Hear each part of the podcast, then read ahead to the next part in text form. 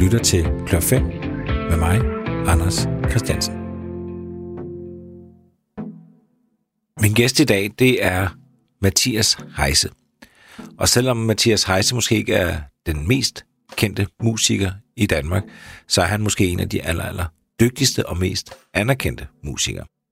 Mathias Heise, han spiller mundharmonika, han spiller jazz, og så har han vundet et hav af priser herunder Kronprinsparets stjernedrystpris tilbage i 2016. Og det er ikke kedeligt at snakke med Mathias Heise. Han er måske en af de mest rationelle og mest analytiske musikere, jeg nogensinde har talt med. Så jeg håber, I får lige så meget optur over den her samtale, som jeg havde efterfølgende. Her er det altså Mathias Heise. Mit navn er Anders Christiansen. Rigtig god fornøjelse især her i januar og februar har godt nok været øh, lidt trælse. Ja. Øh, altså, øh, ikke nok med, at der ikke er nogen koncerter, så er der, så er der heller ikke nogen jam sessions. Der er ligesom ikke rigtig noget leben mm. omkring musikken, og det har jeg jo deltaget meget aktivt i de, de sidste mange år. Altså ja. gået til jam sessions om søndagen og lørdagen og fredagen og onsdagen, og sådan ud og, ud og møde øh, folk, og ud og spille og hænge og sådan noget. Så, så det ja. har jeg savnet meget. Ja. Vi må håbe, at det vender her mm. øh, snart, og du kommer ud og spille. Men er du klar til at få nogle øh, spørgsmål i hovedet på dig? Fuldstændig. Okay. Det første spørgsmål, det lyder således. Hvilken kunstner oplever du ofte, at du skal forsvare, at du godt kan lide? Ja, det er, øh, det er et godt spørgsmål. Og jeg har valgt øh, Chick Corea Electric Band som, øh, som den kunstner. Altså, jeg vil sige det på den måde, at Chick Corea i sig selv skal jeg sjældent forsvare. Chick Corea, lad mig lige sige det, fordi du ikke alle, der kender ham. Han er en, øh, en amerikansk jazzpianist, som også har udgivet et, et hav af plader øh, i alle mulige forskellige konstellationer. Han har både haft en akustisk, et akustisk band, en trio, og han har haft, øh, han har haft nogle forskellige øh, andre orkestre. Han har haft et orkester, der hedder Return to Forever, med, med Stanley Clark blandt andre. Og så har han så haft det her projekt, Chick Corea Electric Band, som han skabte på højden af fusionsbølgen i 80'erne. Mm-hmm. Og øh, der er mange, der synes, at det er dårlig smag. Ja. Øh, altså, der er mange, der synes generelt, fusionsjazz er dårlig smag. Men øh, endnu flere synes, at Chick Corea Electric Band er dårlig smag. Ja. Og, øh, og det... Ja, jeg vil indrømme, at det er ikke mit, nødvendigvis mit favoritband i hans katalog, men jeg synes, der er masser af fede numre, og jeg synes egentlig ikke, at øh, der er nogen grund til at kalde det dårlig smag under en kamp. Mm. Og, øh, og jeg tror måske også, at jeg har taget den, fordi jeg synes, det er symptomatisk for et problem, når vi snakker om musik, som er term, termerne dårlig smag og kitsch mm. og øh, pastiche. Ja. Altså det er sådan nogle termer, som i virkeligheden bare er øh, subjektive propositioner. Altså man, mm. man siger bare, det er dårlig smag, øh, og affærd, affærdiger på den måde musikken. Mm. Og det gør, at vi ikke øh, kommer ind og, og forholder os rationelt til musikken. Ja. Ja. Og faktisk, øh, nu siger jeg det, og så, så, så rensede jeg lidt mig selv og, og sagde, hvad, hvad, hvad for noget musik synes jeg selv er dårlig smag? Ja. Og så øh, kom jeg med det samme til at tænke på tysk slagermusik. altså Hansi Hinterseer, ja. det er nok noget af det musik, jeg har allersværest ved at lytte til. Mm. Og så, så tænkte jeg, okay, hvis du virkelig ikke bryder dig om det der begreb dårlig smag, hvorfor går du så ikke ind og hører noget Hansi Hinterseer? Og så ser, hvad der rent faktisk er i musikken. Og det gjorde jeg. Ja. Og jeg mærkede en meget interessant psykologisk reaktion, da jeg hørte det. Øh, jeg havde en modstand på, i forhold til at gå ind og rent faktisk uh, sætte mig ind i musikken, rent faktisk åbne mig over for den idé, at der kunne være noget værdifuldt i den. Jeg havde nærmest en eller anden fornemmelse af, at min egen smag ville blive korrumperet, ja. hvis jeg begyndte at åbne mig over for det her uh, tyske schlagermusik.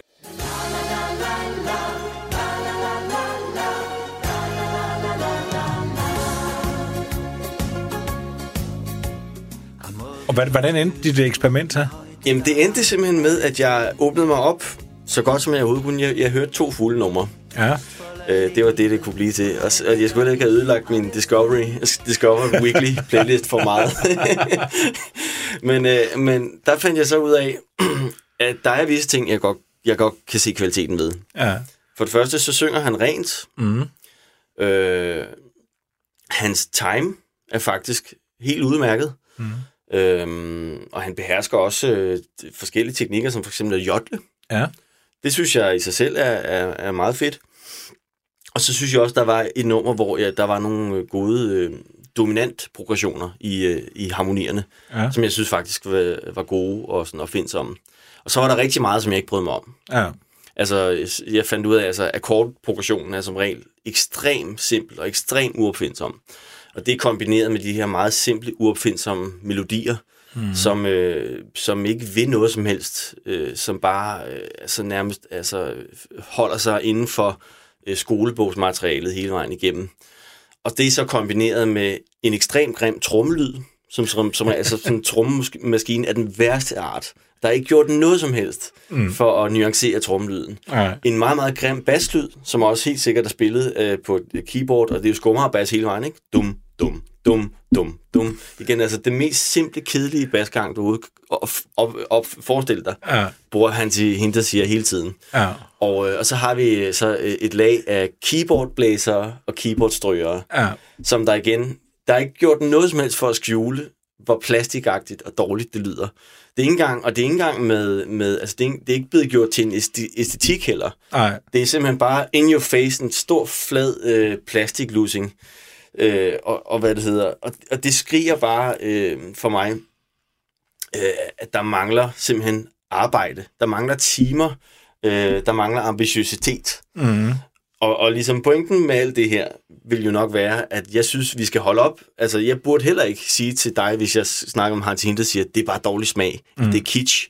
Jeg synes, den interessante samtale, det er den, vi har nu. Ja. Hvor, hvor det kan... Det, det endnu mere spændende eksempel vil jo være noget musik, som du godt kunne lide, og jeg ikke kunne lide. Mm. Og det, jeg behøver at gøre, for at vi havde en meningsfuld samtale, det var jo at præsentere dig for argumenter. Ja. Argumenter for, hvad er musikkens kvaliteter, mm. og hvad er musikkens mangler. Ja. Og på den måde vil vi faktisk øh, undersøge musikken som et, øh, som et intersubjektivt objekt. Ja. Langt mere spændende. Ja, langt mere spændende. Ja. Jamen, altså man kunne sige, der, altså, hele den der snak med god og dårlig smag, øh, den, den er selvfølgelig også spændende i sig selv, og du siger det der, du havde modstand på, øh, at du var bange for, at din smag blev korrumperet af, at du kunne lide Hansi Hinterseer, eller måske endda, at din person ikke kunne bære, at du var sådan en, der godt kunne lide det. Mm-hmm. At det, ville, altså det er sådan, det, det, den måde, du bevæger dig rundt i verden, du begær, øh, begær dig på, og du, og du viser dig frem. Du vil ikke kunne være en, Mm, mm. der hører det. Ja. Det, det vil fuldstændig... Fuldstændig. ødelægge det, dit det, er jo, image, det er jo så det næste lag, ikke? Det sociale ja. lag, det er sådan, i- ident, det at man identificerer sig med sin musiksmag, mm. at, øh, at det ligesom har konsekvenser for min øh, anseelse, hvilken musik jeg kan lide. Og hvis jeg nu gik ud offentligt i dag og sagde, at jeg var stor fan af Hansi Hinterseer, så tror jeg rent faktisk, at mange vil, øh, vil tænke, jamen, øh, er, han den, øh, vi troede, han var? Men, men man kan sige til dit forsvar, du har mindst gjort... Altså, aktivt har du sat dig ned, og så prøvet, og du set, er det noget for mig? Det har jeg, og det, øh, og det var, øh, det var øh, det er jeg lidt stolt af faktisk, at jeg kom igennem. Ja, det, det er måske en sund øvelse, men han, så, han ser jo ikke dit svar. Han, øh, det er jo Chick Corea uh, Electric Band, der er dit svar. Ja, det er mit svar, ja. Øh, og hvad, hvad er... Øh, hvilket nummer kunne du godt tænke dig, at, øh, at jeg fandt frem? Jeg tror, vi skal høre det nummer, der hedder Got a Match, Ja. hvor Chick Corea, altså, må man sige, brillerer inden for synthesizer-spil. altså, han, hans time og hans måde at tilgå den her klassiske mono-synthesizer-lyd, det er fås nærmest ikke bedre. Det er utrolig nemt, vil jeg lige øh, sige øh, i forbifarten. Det er meget, meget nemt at have dårlig time på en synthesizer. Fordi synthesizeren har ikke vægtede tangenter. Det er bare plastik, som du skal, øh, du skal slå ned med dine fingre. Og øh, nu, jeg taler af erfaring, når jeg siger, at det, det gør, at det er enormt svært ligesom at mærke, at instrumentet giver ikke noget modstand, så du skal opfinde alt den modstand selv. Ja. Øh, det hele skal komme fra dig selv. Alt time skal komme fra dig selv. Ja. Og øh, jeg har langt nemmere ved at spille øh, i god time på mundharp og på vægtede tangenter. Ja. Øh, og så, så når man hører, hvor god time Chick Corea har på en synthesizer, så skal man altså bare forstå, det er vildt. Ja. det.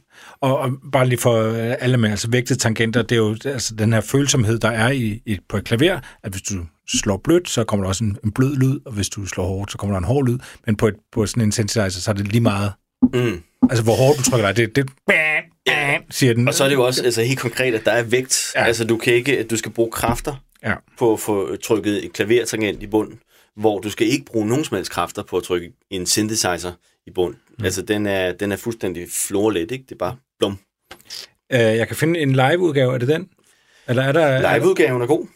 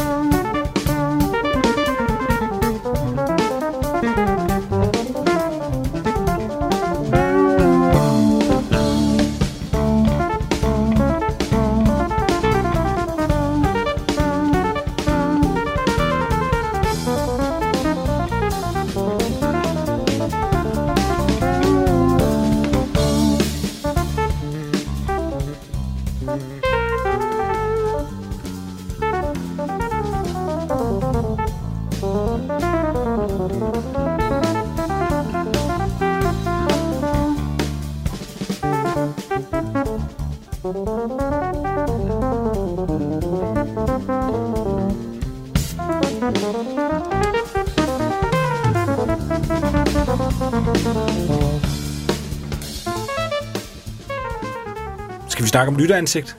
Jeg så lige dit lytteransigt, mens vi øh, hørte nummeret. Ja, ja. Ja, Det, det, øh, hvad, altså, det, der er et eller andet med, med, med jer. men også altså jazzmusikere. Ja, jazzmusikere. Og ly, lytteransigt, den måde, man, man sidder og lytter, mm, mm, lytter på. Er det noget, du er bevidst om, hvad du, hvad du gør? Nej, jeg tror ikke, jeg er bevidst om det, men jeg tror godt, jeg ved, hvad der sker. Altså, det er fordi, jeg ligesom... Jeg følger, øh, jeg følger, øh, jeg følger melodilinjerne, og jeg følger akkorderne samtidig. Mm. Ja. Og jeg værdsætter hele tiden, øh, når han gør noget frægt Ja. hen over akkorderne. Ja. Så der er hele tiden små, øh, små beslutninger, mikrobeslutninger, som han foretager, som jeg ligesom øh, imponeres over. Ja. Så det, og det, så det er sådan en måde at... Altså, jeg ved ikke, så laver man de her små mær- nik med hovedet, og, og, og ligesom rynker brynen en lille smule, s- som om, at... Øh, som om, at det måske heller ikke er ubetinget rart, det der sker. jeg, ved, jeg, ved, jeg ved egentlig ikke, hvorfor man gør det. Ja, det er, det er et godt spørgsmål. Det er Ja, nogen, der burde undersøge. Ja, for det første lige, da jeg kiggede på det, så tænkte jeg, at du kunne overhovedet ikke lide det, tænkte jeg Ja. øh, på det. Den, så, så, det var slet ikke dig.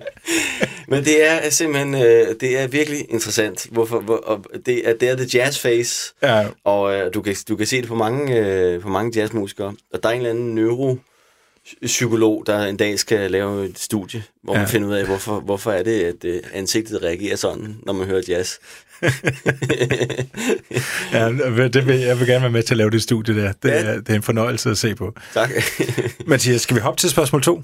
ja, det synes jeg. Øh, og det er jo egentlig det samme spørgsmål, bare med modsat øh, foretegn. Det er, mm. øh, hvilken kunstner oplever du ofte, du skal forsvare, at du ikke kan lide? Ja. Og øh, er det okay, at jeg starter med at nævne det, som jeg tænkte over, men som ja. Ikke blev mit svar? Det er helt okay. Okay, fordi øh, noget, det første, der popper op, det er Beatles. Ja. Øh, jeg har, især i mine yngre år, der har jeg øh, tit øh, kritiseret Beatles, fordi jeg synes, de er meget overvurderet. Ja. Øh, men grund til, at det alligevel ikke er mit svar, det er, at jeg ikke har... Altså, jeg, jeg vil heller ikke sige, at jeg ikke kan lide dem. Altså, jeg, jeg synes, der er mange af deres sange, som egentlig er gode. Mm. Er ikke noget dårligt band. Det vil jeg ikke, så langt vil jeg ikke gå til at sige, men det er et meget overvurderet band. Ja. Og øh, jeg er heller ikke dykket nok ind i musikken til at jævnføre det, vi snakkede om før, have interessant kritik at byde på. Jeg har bare øh, igen en subjektiv fornemmelse af, at de er overvurderet, at deres musikalske kompetencer er usammenlignelige med for eksempel sådan som Ravel mm. eller John Coltrane, mm. som jeg ser som nogle af de store skikkelser i, øh, i musikhistorien. Ja. Men ja, som sagt, det vil jeg ikke vælge som et svar, fordi jeg synes, det er mere interessant at tale om, øh, om en anden, som er Nicoline. Altså rapperen Nicoline. ja. Øh, og det vil, der vil jeg skynde mig at sige, at øh, jeg synes, Nicoline virker som et øh, begavet menneske, og som mm. et øh, interessant menneske, og hun er uden tvivl skide god til at skrive tekster, og skide god til at rappe. Mm. Så, øh, så øh, det, det der med at sådan generelt sige, at man ikke kan lide noget, det, sådan, sådan har jeg det ikke med Nicoline. Men jeg, jeg, jeg vil så sige, at der er øh, flere af hendes musikvideoer, eller rettere sagt, mest af alt en musikvideo, som jeg bestemt ikke bryder mig om, mm. og som jeg har skulle forsvare min kritik af ja. over for andre kunstnere. Ja. Og det er den musikvideo, der hedder Flertallet er dumme. Og mænd Robin Hood i Venstres minimal stat Velfærdssamfundet amonteret radikalt. Depression, stress og angst mere og mere udbredt. Kafkas processen er det nye normal. Jeg kan ikke holde det ud, jeg er ved at gå græsat. Oprøret kvalt af psykofarmaka global Danske bankerne, det er hvidvask Assisterer Panama, opererer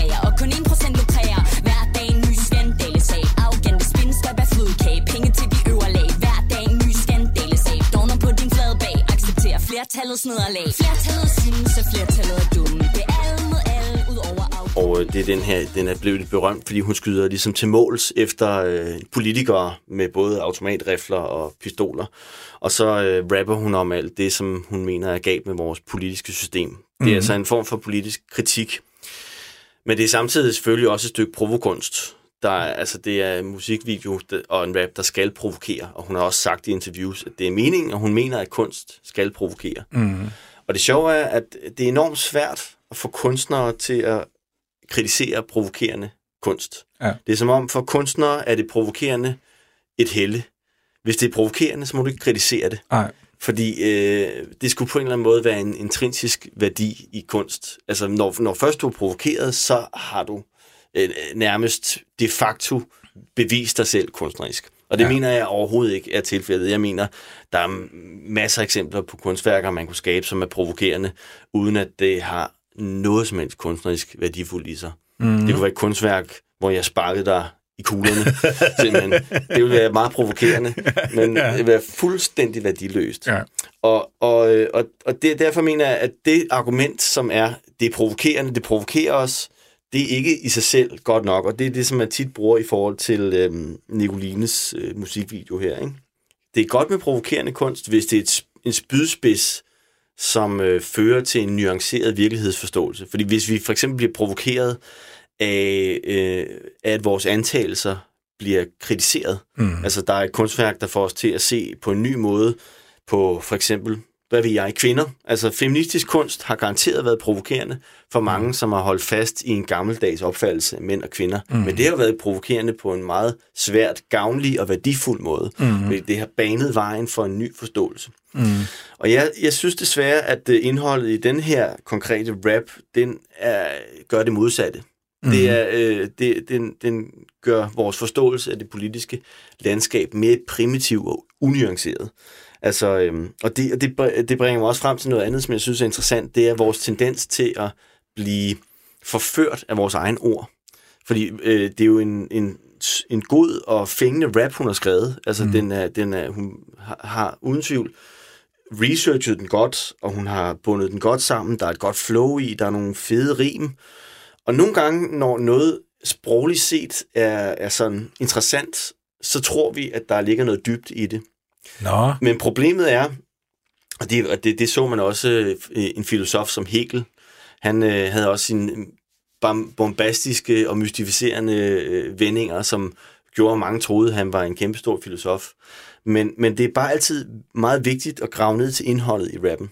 Ja. Og, og derfor vil jeg gerne øh, vise, hvorfor jeg synes, øh, nogle eksempler på, på teksten, som jeg synes viser, at der ligger en meget primitiv konspirationsteori bag den her rap. Ja. En primitiv konspirationsteori om, hvorfor samfundet udvikler, som, udvikler sig, som det gør.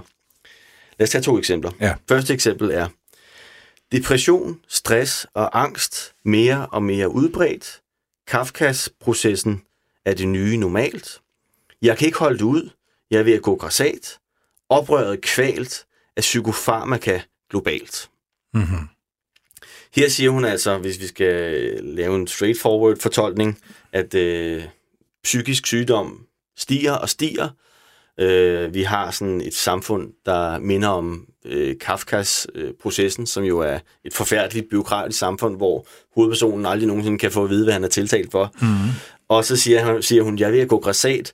Oprøret kval af psykofarmaka globalt. Mm-hmm. Hun siger altså, der burde være et oprør fordi tingene står så øh, fantastisk skidt til. Altså, den psykiske sygdom stiger og stiger og vokser og vokser, fordi vi har den her fuldstændig øh, øh, umenneskelige samfundsmodel. Hvorfor kommer oprøret ikke?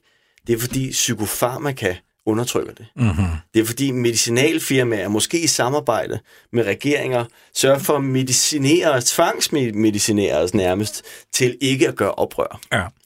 Altså det vil jeg sige, hvis man reelt mener, at det er det, det er sådan samfundet hænger sammen, det danske samfund hænger sammen, og det er en værdifuld politisk kritik, så, øh, så tror jeg desværre, at det fører til øh, en meget inkompetent social handling. Altså, det fører til inkompetente vælgere, det fører til inkompetente diskussionspartnere i, i politiske diskussioner. Mm. Og bare lige for at lige tage et sidste eksempel Ja. for den rap, så har vi øh, sætningen, Socialdemokratiets plan for det offentlige fra start til slut udarbejdet af McKinsey. Ja. Så her har vi igen øh, simpelthen en øh, åbenlyst konspirationistisk påstand om, at øh, det slet ikke, demokratiet fungerer slet ikke, som vi tror. Nej. Vi tror jo, øh, at øh, det er partier, som faktisk med udgangspunkt i deres folkelige mandat forhandler med hinanden om øh, for eksempel en ny øh, finanslov. Men det er slet ikke det, der er tilfældet, ifølge Nicoline. Mm. I virkeligheden er det store multinationale firmaer, mm. som dikterer øh, fra A til Z hele lovgivningen. Ja. og, og McKinsey er sådan nogle, de, de er kendt for, det er sådan en øh, konsulentfirma, der kommer ind, og de, jeg tror, deres ry der er, at de kan fjerne 10% i hvert budget, for eksempel. De er sådan nogle, der kommer ind, og så hjælper de med mm. at få styr på en, en virksomhed. Ikke? Mm. Men er det, er det, er det fair, Mathias, at lægge sådan en hård, nøgtern øh, analyse ned over et, et, et kunstværk? Det synes jeg. Ja. Det synes jeg, vi, vi, det synes jeg, vi bør øh, kræve, Ja. faktisk. Og jeg vil sige, øh, det er ikke fair, at den, det den bliver uimodsagt. Mm. Altså, så, øh, så det her, det er umiddelbart min analyse og min fortolkning og mine argumenter i forhold til det her værk. Altså, jeg peger på, hvad jeg synes er mangelfuldt Ja. øh, i et kunstværk. Det mener jeg, at vi bliver, vi bliver nødt til at kunne gøre, hvis kunst skal blive ved med at re- være relevant. Vi kan ikke bare være et, et stort jubelkor, Mm. hver eneste gang, der kommer et, et kunstværk ud. Og jo mere provokerende det er, jo mere skal vi juble. ja. Vi bliver nødt til at have alvorlige samtaler om kunst. Og alvorlige samtaler, der skal man kunne møde hinanden med alvorlige argumenter, pros and cons. Mm. Så det- intet ville glæde mig mere, end hvis jeg fik en samtalepartner, som kunne bevise, hvorfor jeg tog fejl, Ja. kunne øh, pege mig i retning af alle de sider af kunstværket, som jeg har overset, øh, eller hvorfor min for, øh, fortæl mig, hvorfor min fortolkning er, øh, er ligesom helt øh, skudt ved siden af, som du nærmest var lige ved at gøre øh, før. Ikke? Du, du, det virker som om, du kunne godt se øh, noget rigtigt i, at, øh, at McKinsey måske Ja. har styret for meget i, i, Ja. med Socialdemokratiets plan for det offentlige. Det her Ja. det er jo så en, en ældre øh, tekst, ikke? Altså, Ja. Den er, hvad er den 3-4 år Ja, det gammel. passer meget godt. Det passer meget godt. Ikke? Og der, vil også, der er vel også folk, der mener, at der er for mange, der får øh, altså, lykkepiller. Ja, det, det, det er da helt sikkert. Altså, og, og øh, man kan sige, det, det er jo også et, øh, legitim, en leg- legitim politisk diskussion, men mm. sådan kan du redde et hvert kunstværk. Ja. Hvis du, hvis du siger, jamen, du skal ikke tage det så bogstaveligt. Nej. Du skal ikke, du, lad være med at prøve at samle, samle hele teksten i en fortolkning, og så se, hvad teksten rent faktisk har af virkelighedsindhold. Bare tag ligesom, det er jo, der er jo et tema her, det kan man jo godt sige noget om. Mm. Vi kan godt sige noget om depression i mm. samfundet. Selvfølgelig kan vi det. Mm. Men hvis øh, kunstværkets formål er øh, at være et politisk bidrag, et bidrag til en politisk diskussion, mm. så bliver man nødt til at kræve af kunstværket, at det leverer noget interessant politisk indhold. Det kan ikke bare være, vi kunne snakke om det her emne, Mm. for eksempel. Nej. Og så, så, er det, så er det så os, som bliver nødt til at øh, opfinde indholdet fra starten af. Det kan ikke bare være en blank side, hvor der står psykisk sygdom i Danmark, og så kan du selv gå i gang med at prøve at, at, at danne argumenter for, hvad vi skal gøre politisk. Altså, du mener ikke, et værk kan tjene som et, et, et, hvad kan man sige, et oplæg til et diskussionsemne? Jo, jo, det kan det sagtens, Altså, men det bliver, nødt til, det bliver nødt til at være mere end en blank side. Ja. Det bliver nødt til at være noget, som, som øh, altså et oplæg, som siger noget interessant, som mm. provokerer dig ved at, at, at pege på et eller andet, som du måske ikke havde blik for før. Ja. Og så, øh, og så det jo, og det behøver ikke engang, det, altså det behøver ikke engang være noget, du i sidste ende er enig i, men det kan have været nok, at det var så interessant en pointe, at du blev nødt til at tænke dig om en ekstra gang. Ja, det er sjovt, øh, det du, du sagde øh, til at starte med, Mathias, det her med, at man lader sig forføre af, af ordene, mm. At hvis de lyder godt, det glider godt og tungt, det måske endda rimer, eller hvad det kan være, og så tænker man, at det har en højere mening. Mm. Øh, Per Vers, han har et ret godt rim, der hedder, jeg brænder ikke for Dannebro, jeg brænder for et Dannebro. Mm. Øh, som jo lyder rigtig godt. Ja. Og, og en fed måde at dele Dannebro og Dannebro op. Ja. Men han sætter det også op som en modsætning. Ja. At hvis man brænder for Dannebro, så kan man ikke øh, også øh, brænde for at danne en bro. Mm. Mm. Øh, og fordi det lyder så godt, så tænker man, fedt, der får øh, DF lige ind i, i nyrerne der, for Ja. eksempel. Ikke? Ja.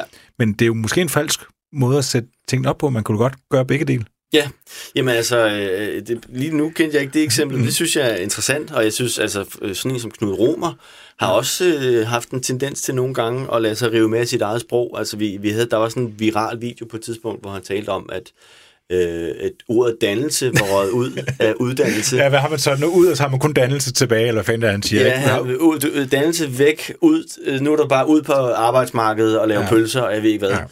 Ja. Øhm, altså lave pølser på pølsefabrikker, Ja. ja. og, så, øh, og, og, og, og så jubler folk jo, altså man kan høre i, inde i et studie, der jubler folk, Ja. og, øh, og, og det blev delt helt vildt meget, Ja. men det er jo virkelig et utroligt yderst begrænset indhold, realitetsindhold, der er i den sætning. Den Ja. lyder jo nærmest bare godt, Ja. men, men han har jo ikke sagt noget. Han har jo ikke sagt noget interessant. Han har bare påstået, at, øh, at der, blev, der er ikke nok dannelse Ja. i de danske skoler. Men hvis, hvis man har... Jeg kunne have stået og sagt det.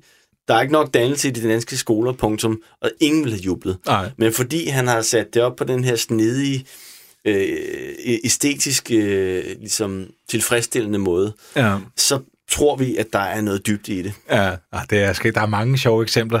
Uh, der er det band, der hedder The Killers. De har også en... Uh, de har også sådan en rigtig øh, hymne, mm. hvor man til sidst, hvor de synger, øh, og alle synger det igen og igen og igen, sådan ramse til sidst i sangen, der hedder I got soul, but I'm not a soldier.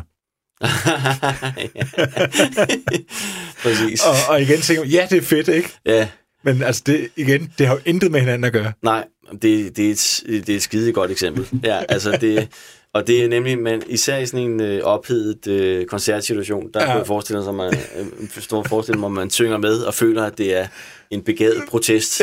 men, men det er ikke en protest mod noget som Nej, helst. det er det ikke. Flertallet synes, at flertallet er dumme. Det er alle mod alle, ud over afgrunden. Flertallet synes, at flertallet er dumme. Det er alle mod alle. Hvilken øh, kunstner inspirerer dig lige nu? Jamen, øhm, der har jeg valgt faktisk øh, et ret populært band for tiden, der hedder Snarky Poppy. Ja. som er, øh, som er et meget interessant fænomen. Jeg var ligesom øh, med fra starten af. Øh, De har jo været i gang i lang tid. Og jeg kan huske for, øh, er det 10 år siden eller sådan noget, der så jeg den første snak i Poppy-video, øh, hvor de gjorde det, som er blevet deres øh, kendemærke, som er at indspille musikken i et studie med høretelefoner, som man vil gøre normalt, med et kæmpe band, mm. blæser, tre keyboardspillere, to guitarister, øh, øh, bass og percussion og trommer. Og så samtidig havde de placeret publikum, mm, altså øh, måske 10 mennesker i alt, med høretelefoner, som fik lov til at sidde og være med til den liveoptagelse. Mm. Og så havde de kæmpe kamera på, hold på. Øh, og de havde virkelig forstået at omfavne den nye øh, teknologi, altså YouTube, hele YouTube- YouTube-bølgen. Og det her, den her øh, sult, der har var efter håndspillet musik igen. Mm. Og efterfølgende er de jo bare skyrocketed. Altså, mm. de er blevet kæmpestore. Og, og jeg må sige, jeg synes altså, musikken virkelig holder. Jeg synes, det er meget ambitiøs musik. Det er et, øh, det, det her store bands med nogle, nogle spændende arrangementer, og de sørger hele tiden for at inkorporere de bedste musikere. Sådan en, en keyboardspiller, som hedder som Corey Henry, som mm. de har haft med mange gange. Han er vidderlig et, øh, keyboard-geni. Altså, hans harmoniske overblik og hans virtuositet er, er, er på niveau med de allerstørste, faktisk. Ja. Og så samtidig at have noget musik, som har så meget kvalitet, og så samtidig at brede det ud, som de har gjort. Al- Altså, det er lige præcis i virkelighed, virkeligheden det projekt, jeg selv drømmer om at være med til at fremme. Det er, at, at glæden ved ekvilibristisk musik, glæden ved musik, øh, der er et mål i sig selv, musik, der udforsker øh, forskellige øh, sammenhænge, musik, der øh, giver plads til virtuositet hos øh, musikerne, musik, der, øh, der leger med, hvordan dynamik, harmonik, melodik og klang øh, hvordan det her uendelige mulighedsrum kan danne ramme om fuldstændig fantastiske, u- ufo, uforudsete øh, oplevelser for bevidstheden. Det, det, det synes jeg er et, øh, et vildt spændende og vigtigt projekt. Mm. Og, øhm, og, og det, det er blevet meget inspireret af især deres plade Selva, mm. som de har lavet i øh, samarbejde med Metropole Orchestra, som er sådan et hollandsk stort orkester med Ja. stryger og blæser og alt muligt. Det er sjovt. Den måde, jeg lærte øh, Snakke Poppy at kende, det var via de her øh, såkaldte reaktionsvideoer, Nå ja, hvor man ser nogen se dem. Ja. Øh, og så er der en, der hedder sådan, se en jazztrommeslager se et eller andet. Ikke? Ja. Og så er der så en eller anden jazztrommeslager, der ser Snakke Poppy, en eller anden, den der indspilning, jeg tror, det er den samme, vi tænker på, mm. hvor også alle publikum sidder med hørebøffer på, og, mm. og de spiller, øh, hvor han er nemlig også med øh, Corey. Corey der. Henry, Øh, ja. Corey Henry er med, ikke? ja. Og han hører om spille, Corey Henry spiller, han spiller to toner, inden at ham der, der sidder og ser det, siger, han er et geni, ham der. Ja, Det kan jeg se nu, han er et geni, ikke? ja, Og ja, det var sådan, jeg lærte det, egentlig, fordi jeg, ham fulgte jeg selvvis på YouTube, hvor det han normalt sidder og ser øh, hvad hedder det, heavy, heavy metal trommeslager, ikke? Ah ja, Og så han, ville han have en pause valgte det heavy, fordi han var blevet træt i hovedet af det. Og så valgte han den. Ja. Og så har jeg lært dem at kende og set dokumentarfilm om snakke på, og snakke pop i, øh, igennem det. Og sådan noget. mm, mm, mm, mm. Øhm, så, de, så det er rigtigt nok, de er vildt gode til... Normalt er det jo ikke et band, der vil få særlig meget mainstream opmærksomhed. Nej. Øh, men de har været ret gode til på en eller anden måde at gøre opmærksom på sig selv. Mm. Eller i hvert fald få hjælp til det. Ja, ja. Og, og, og tror du ikke også, at de har øh, ramt et, punkt i vores historie, hvor der har været et behov for, øh, for den type musik? Jo. Altså, der har været, vi, vi, vi, har, øh, vi kan se popmusikken fra øh, 80'erne og frem til 2000 har jo øh, gjort sig selv mere og mere primitiv. Altså, mm. der er blevet færre og færre akkorder. Teksterne er blevet mere og mere gentagende. Der er blevet mindre og mindre dynamik. Altså, det hele er Ja. blevet kompresset, så det alt sammen ligger og spiller kæmpe højt hele tiden. Ja. Øh, der er blevet færre og færre stykker. Hvor er C-stykket blevet af? C-stykket er forsvundet fra, øh, forsvandt fra musikken. Det var der altid i 80'erne. I 2000, ingen C-stykker tilbage. Altså, så man har ligesom bare... Øh, Det er McKinsey. De har regnet på det, og de kunne finde ud af, at det kunne ikke betale sig alligevel at lave et C-stykke. Det er fuldstændig rigtigt. Det er, det er McKinsey, der har regnet noget frem der.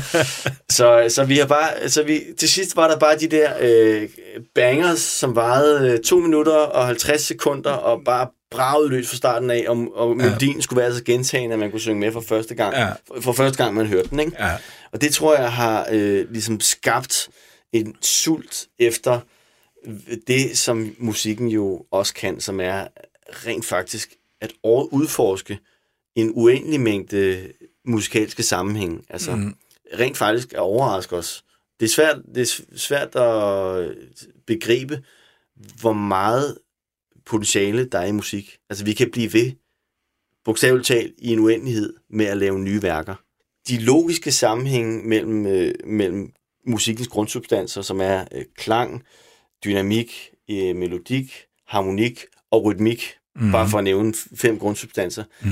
De interrelationer, der er mellem de fem, de er så mange og så mange, mangesidige, at du aldrig nogensinde kommer til at undersøge dem til bunds. Mm. Så vi har brug for, at, øh, at folk øh, undersøger det her projekt vedvarende og deler det her projekt med hinanden. Og det er det, som blandt andet Sn- Snakke Poppy har Ja. stået, øh, stået front for.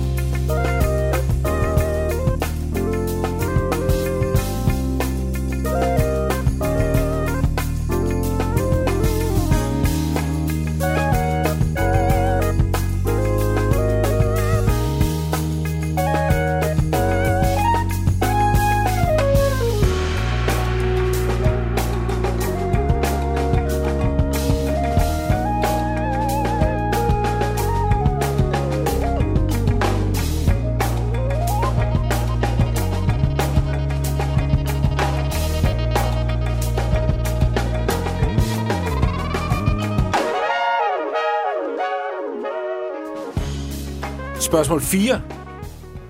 Ja, Er du klar? ja for fanden. Det er ja. jo, øh, hvilke af dine egne kompositioner, må jeg hellere kalde det, har været vanskeligst at gøre, gøre færdigt. Der har jeg valgt et nummer, der hedder Café Cubano. Ja.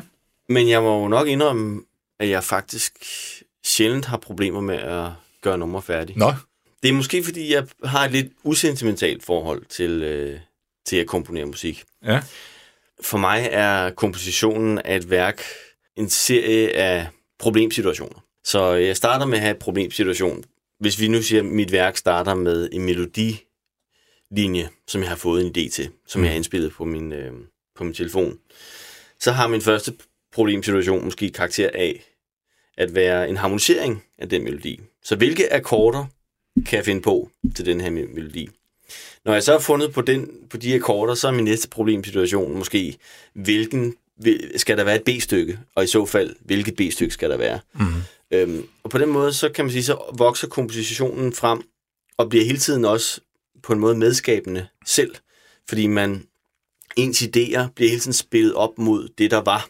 Altså, det, det, det, er, ikke, det er aldrig nogensinde øh, bare at gribe ud i den blå luft efter øh, tilfældige idéer. Det er altid en problemsituation, hvor jeg har noget for håndværende, som jeg arbejder videre ud fra. Mm. Så jeg, jeg, når jeg skal lave B-stykket, så finder jeg inspirationen i A-stykket. Jeg kigger måske på, hvilke intervaller har vi mellem tonerne i melodien, hvad- hvilke akkorder arbejder vi med. Øh, skal vi, hvis det mest er i mol, skal vi så have et stykke, der går mere i dur. Øh, hvis vi har fire fjerdedele, skal vi måske have en ny taktart, og, og så videre. Og på den måde, så, øh, så, så er det som om numrene for det meste bare vokser sådan frem af sig selv. Jeg tror ikke på, at jeg er et eller andet geni, som får en kunstnerisk indskydelse, en stor kunstnerisk idé, så skal jeg ligesom øh, udfylde den idé, eller realisere den idé.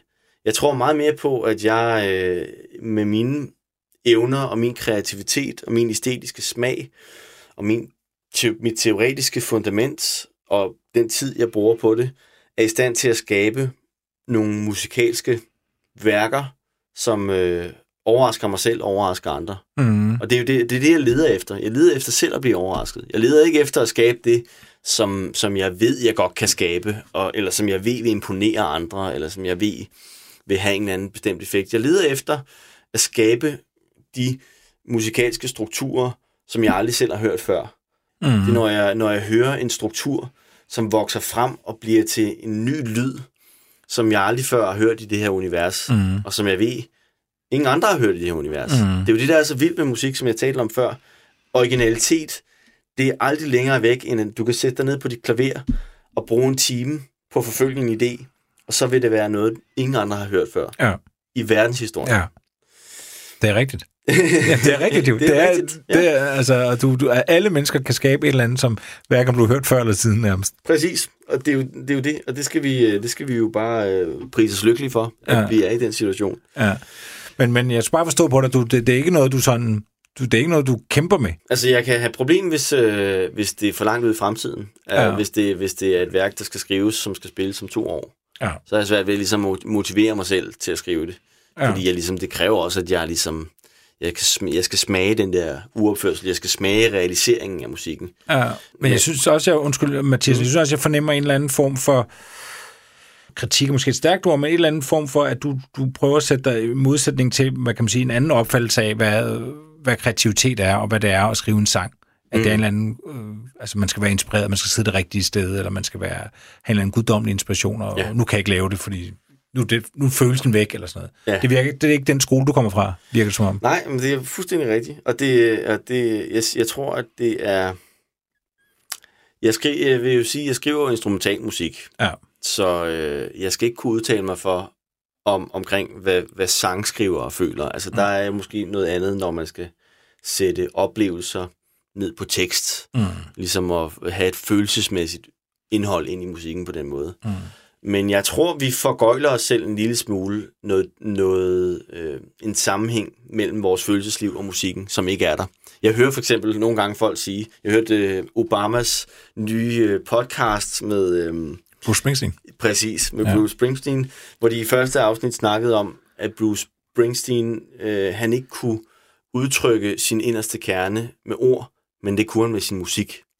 Med musikken kunne han udtrykke sit inderste fulde, moralske, øh, kreative væsen. Mm-hmm. Og det tror jeg desværre er en, øh, en vild, vildfarelse. Fordi det eneste, han udtrykker, det er hans, øh, hans øh, kompetencer inden for at sætte akkorder og melodier øh, sammen, og så udtrykker han sin æstetiske smag. Det er ikke hans fulde, øh, hans fulde raffinerede moralske karakter. Altså, og, og, og, og, og jeg, hørte, jeg hørte det faktisk også på det der pausebånd, der er på DR. Mm. Øh, altså på, på øh, ra- altså det er Danmarks Radio, når, når der ikke er noget lyd i et stykke tid, så kommer der det her pausebånd, hvor Poul Næsgaard øh, sidder i tog og snakker med en af sine musikervenner. Men de, men, men de siger præcis det samme også, at, Ja. øh, at øh, der er et eller andet som dybt, som øh, de som musikere, musikeren ikke kan i talesæt, men han kan, han kan formulere det gennem sin musik. Og øhm, der er jeg nok ikke så romantisk anlagt. Nej.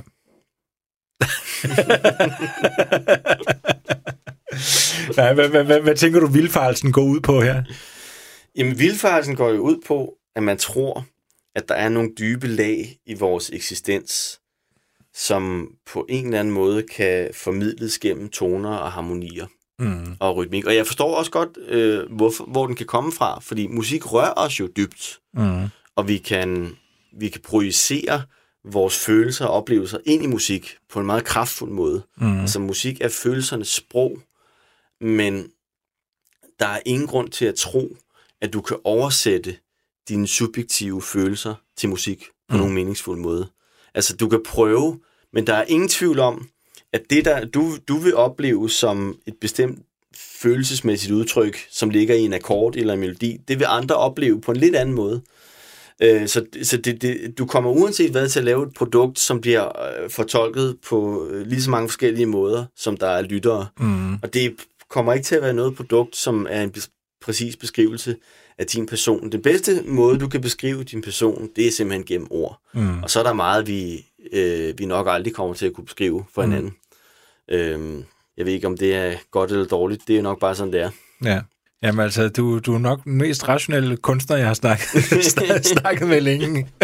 Ja, Jamen altså, det ved jeg heller ikke, om er en fordel eller en ulempe for mig. Nå, hvad, undskyld, hvad, hed det, hvad hed det værk, hvis vi skulle vælge et? Ja, øh, det var Café Cubano, som er et værk, jeg har skrevet for mig og, øh, og Bjarke Mogensen, som er ham er akkordionspilleren.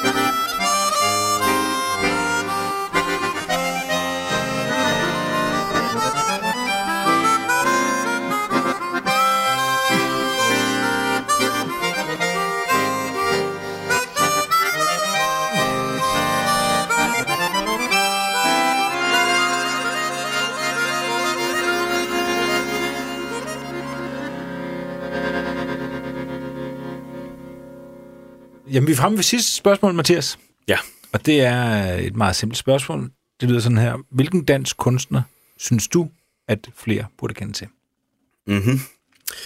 Jamen, øh, der har jeg øh, valgt en ung guitarist, der hedder Kasper Heilesen. Han er 21 år, og så er han øh, en øh, ung guitarist og komponist, der lige har udgivet sit debutalbum. Det hedder Overture.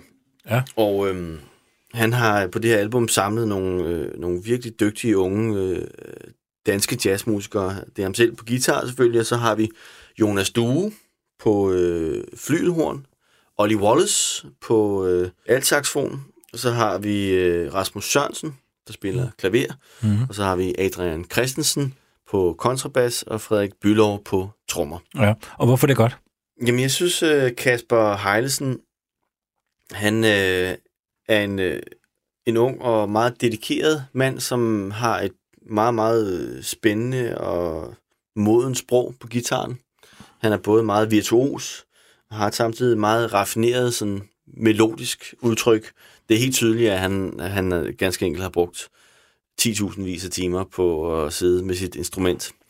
Og han smelter sammen med det på, øh, på den måde, som jeg synes er, er noget af det mest spændende.